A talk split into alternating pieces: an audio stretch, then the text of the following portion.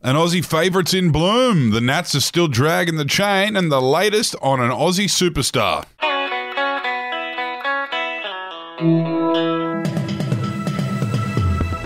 Hello and welcome to your Daily Betoota. It's the 21st of October, and I'm Wendell Hussey. And I'm Clancy Overell. It's great to be with you again. Thank you for tuning in. Now, let's start off today with a nice positive story. It's a report, Clancy, titled Fuck Yeah, the Jacarandas are back on. Yes, Brisbane snow, or Grafton snow as it's known down south.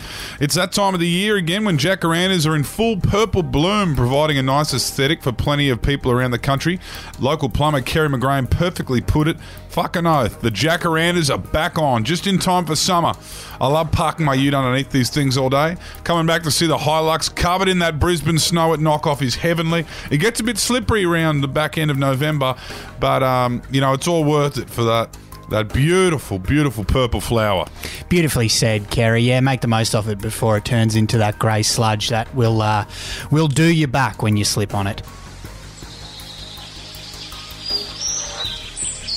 Now, in politics, the Nationals have come out to reveal that they're only going to listen to scientists when it comes to a virus that kills fat old men.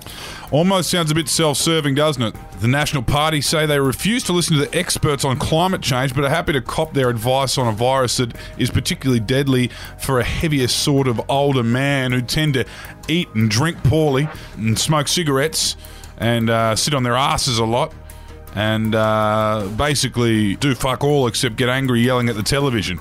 But the Nats reckon they might have an answer by the end of the week on this net zero policy.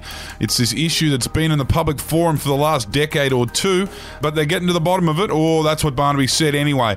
He hasn't confirmed which way they are leaning, but given the party's connection to the powerful resource barons, it might not be on the side of the climate scientists who they refuse to listen to anyway, because they keep telling them things they don't want to hear. Story from the sports arena now, and the headline on it reads Shock Horror.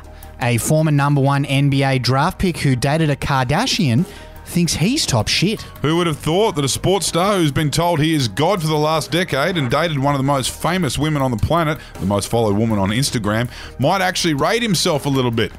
That completely left field realization comes after Philadelphia 76ers superstar Ben Simmons was kicked out of training after showing a bit of attitude because the team refused to trade him. He's been demanding it for a few months now and is apparently of the belief, as one of the highest profile sports people in America, he should be able to get his way. No idea where that entitlement would come from and why he doesn't have the same perspective on these kinds of things as the average working man and woman. Anyway, quote of the day time, and it's from Annastacia Palaszczuk, our state's premier, who has come out again to say, you cannot be saved if you do not get on the lifeboat. It's time to get vaccinated. Yeah, nearly 60% Queensland. Keep lifting. Bring the mob home for Christmas. It's time to open back up. Get yourself sorted and don't be a fucking cat. Hear, hear. We'll leave you with that. Bye bye. Hooroo.